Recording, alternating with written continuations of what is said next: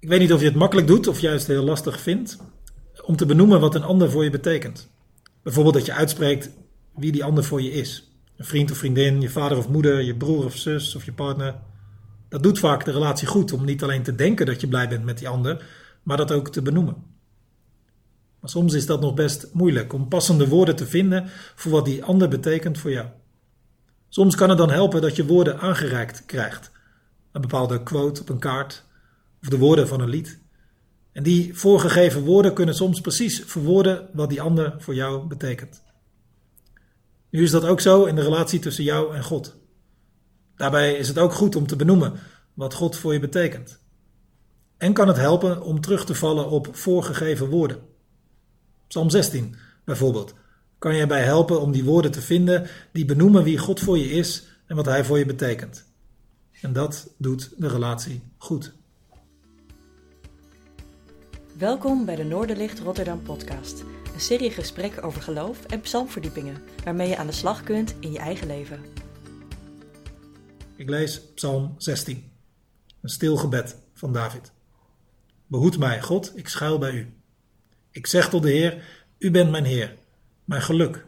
Niemand gaat u te boven.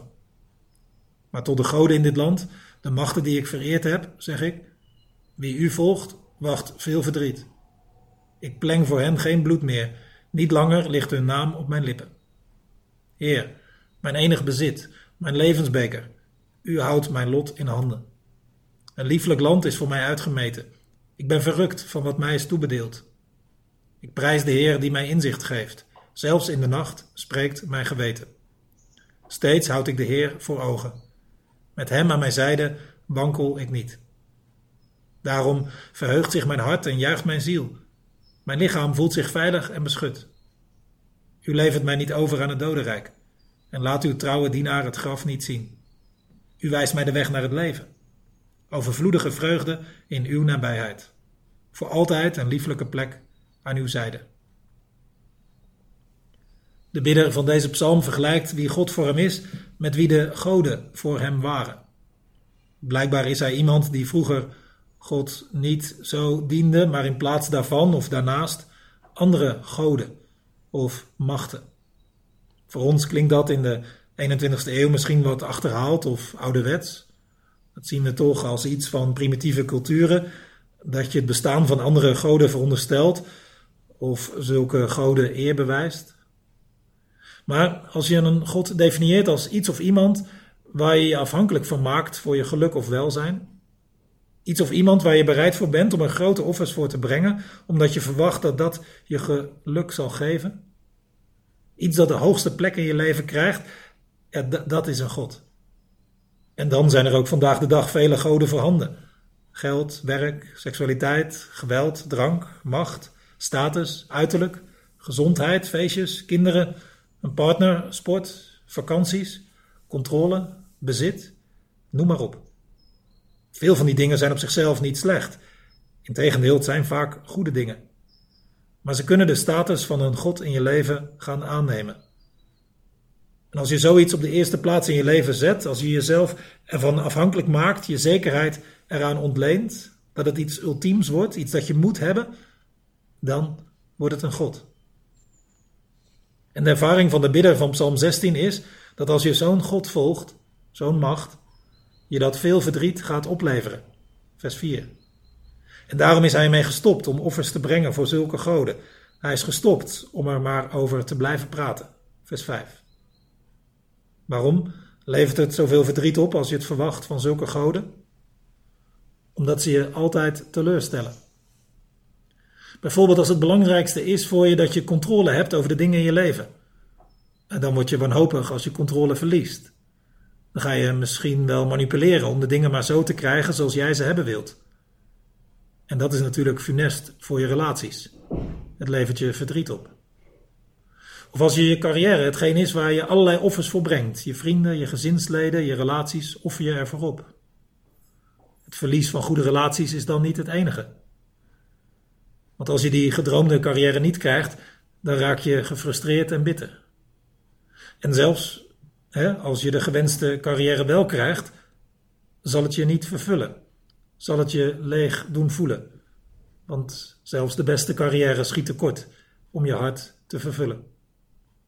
Of, laatste voorbeeld, als je gezondheid je ultieme doel is, je hoogste goed in het leven, dan maak je jezelf afhankelijk van iets dat niemand uiteindelijk kan behouden.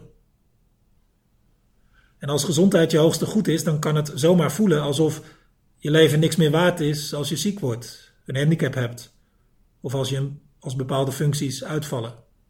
Dan ben je boos en verbitterd als ziekte jou treft en kun je misschien niets meer van het leven maken. Nog even doorgedacht op dat laatste voorbeeld.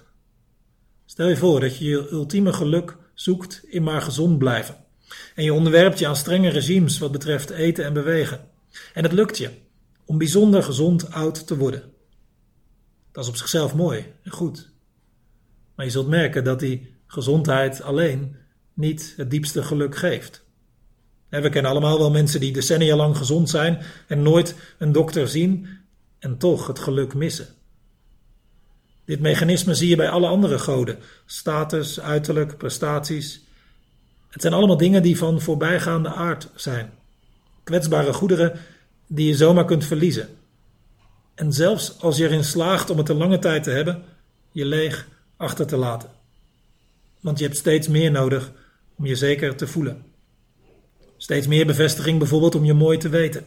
Steeds meer geld om je veilig te weten. En we weten het ergens ook wel. Voortdurend horen we van de mooiste, rijkste, meest succesvolle mensen op deze aarde. Die laten ontvallen dat het hen niet het geluk bracht waar ze op hoopten. En vele van hen die eigenlijk extreem gelukkig zouden moeten zijn, volgens de maatstaven van onze cultuur, lijden aan leegheid, eenzaamheid of ongeluk. Oftewel, in de woorden van Psalm 16, ze kennen veel verdriet. De bidder van Psalm 16 is veranderd. Van de goden in zijn land, in zijn tijd en cultuur, daar verwacht hij het niet meer van. Hij heeft inmiddels de God van de Bijbel, de God die zich heeft laten kennen aan Abraham, Isaac en Jacob en later aan het volk Israël. Die God heeft hij op de eerste plaats gezet. Hij zegt in vers 2: U bent mijn Heer, mijn geluk. Niemand gaat u te boven. Niets of niemand zet hij nog boven God. Dat is zijn besluit. En als je de rest van zijn gebed leest, dan proef je de vreugde die hieruit voortvloeit voor deze bidder. Hij zegt bijvoorbeeld in vers 6: Ik ben verrukt van wat mij is toebedeeld. Het valt hem dus niet tegen wat hij ontvangt van God, maar het is boven verwachting wat hij heeft gekregen. En in vers 9 heeft hij het erover hoe zijn hart zich verheugt, hoe zijn ziel juicht. Er zit blijkbaar een diepe vreugde in hem. En in vers 11: U wijst mij de weg naar het leven, overvloedige vreugde in uw nabijheid. Deze God levert voor de bidder van Psalm 16 geen teleurstelling op, maar leven en vreugde, dankbaarheid. Hoe kan dat? Er zijn een paar dingen die deze God hem geeft en wat hem zo verheugt. Vers 5 bijvoorbeeld. U houdt mijn lot in handen. Hij weet dat het geen zinloos bestaan is wat hem wacht, maar dat God iets met hem voor heeft. Vers 7. Ik prijs de Heer die mij inzicht geeft. Zelfs in de nacht spreekt mijn geweten. Hij heeft ontdekt dat hij zoveel meer begrijpt. Hij ontvangt zoveel meer zicht op de dingen. Als je bijvoorbeeld macht of geld als je hoogste goed ziet, dan raak je verblind. Maar als je God als hoogste hebt staan, ga je alleen maar meer zien. En dan gaat je geweten ook spreken. Je krijgt veel meer zicht op wat goed en kwaad is. Terwijl bij andere goden als geld of macht of drank of welke god ook maar, als dat het allerbelangrijkste voor je is, dan vertroebelt dat juist je zicht op wat goed is en wat fout. Met hem aan mijn zijde wankel ik niet, vers 8. En voel ik me veilig en beschut, vers 9. Hij heeft ontdekt dat je zoveel steviger staat, zoveel zekerder bent met God aan je zijde. Hij weet dat God altijd bij hem is, dichtbij. Dingen en mensen kunnen niet altijd bij je zijn, kunnen er niet altijd voor je zijn, maar God wel. Nou, nou, dit zijn de dingen die hem buitengewoon verheugen. Zijn leven is niet zomaar zinloos, maar in Gods hand. Hij krijgt meer en meer zicht op hoe de dingen echt zijn en wat echt goed is. En hij weet dat hij nooit alleen is. God geeft hem dat en daarmee grote vreugde. Als je deze woorden van Psalm 16 overneemt, breng je jezelf in herinnering wie God is, wie God voor je is, wat God geeft. Hij brengt vreugde, zekerheid, een gevoel van veiligheid. Hij geeft je inzicht, je geweten gaat meer spreken. Kortom, je wordt er een beter en gelukkiger mens van dan als je het verwacht van andere goden of machten. Dat is de ervaring van deze bidder. Hij weet heus ook wel dat je leven er lang niet altijd makkelijker door wordt. Hij weet ook wel dat je niet voor elke tegenslag bewaard wordt. Hij weet ook wel dat je met God niet altijd wind mee hebt.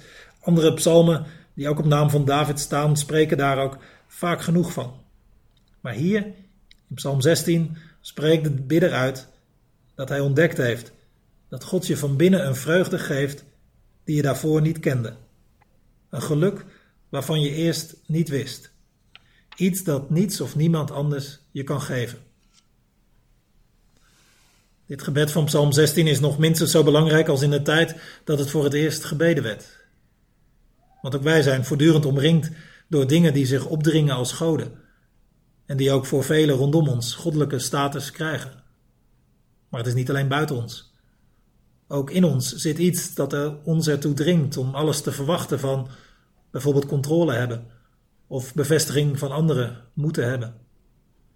En daarom is Psalm 16 belangrijk om te bidden, om tegen God te zeggen, elke keer weer, U bent mijn Heer, mijn geluk, niemand gaat U te boven. Want als je iets of iemand anders dan God op de hoogste plek zit, gaat uiteindelijk alles scheef in je leven. Terwijl als God wel op de hoogste plek staat in je leven, dan vallen alle andere goede dingen in je leven, zoals gezondheid, geld, vrienden, kinderen, op de goede plek. In dit leven al. Maar ook voorbij de dood. Want met de belofte van Jezus in het achterhoofd wijzen de laatste zinnen van deze psalm zelfs verder dan het leven hier en nu. U wijst mij de weg naar het leven. Overvloedige vreugde in uw nabijheid. Voor altijd een lieflijke plek aan uw zijde. Bedankt dat je luisterde naar de Noorderlicht Rotterdam podcast. We hopen dat je er iets aan had. Je kunt alle afleveringen beluisteren via Spotify, Apple Podcasts, Google Podcasts en natuurlijk via www.noorderlichtrotterdam.nl. Heb je een verzoek voor een onderwerp of heb je een idee voor een gast in de podcast?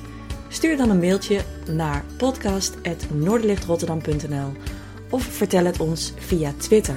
En misschien kun je ook een kijkje nemen op ons YouTube kanaal. Tot de volgende keer.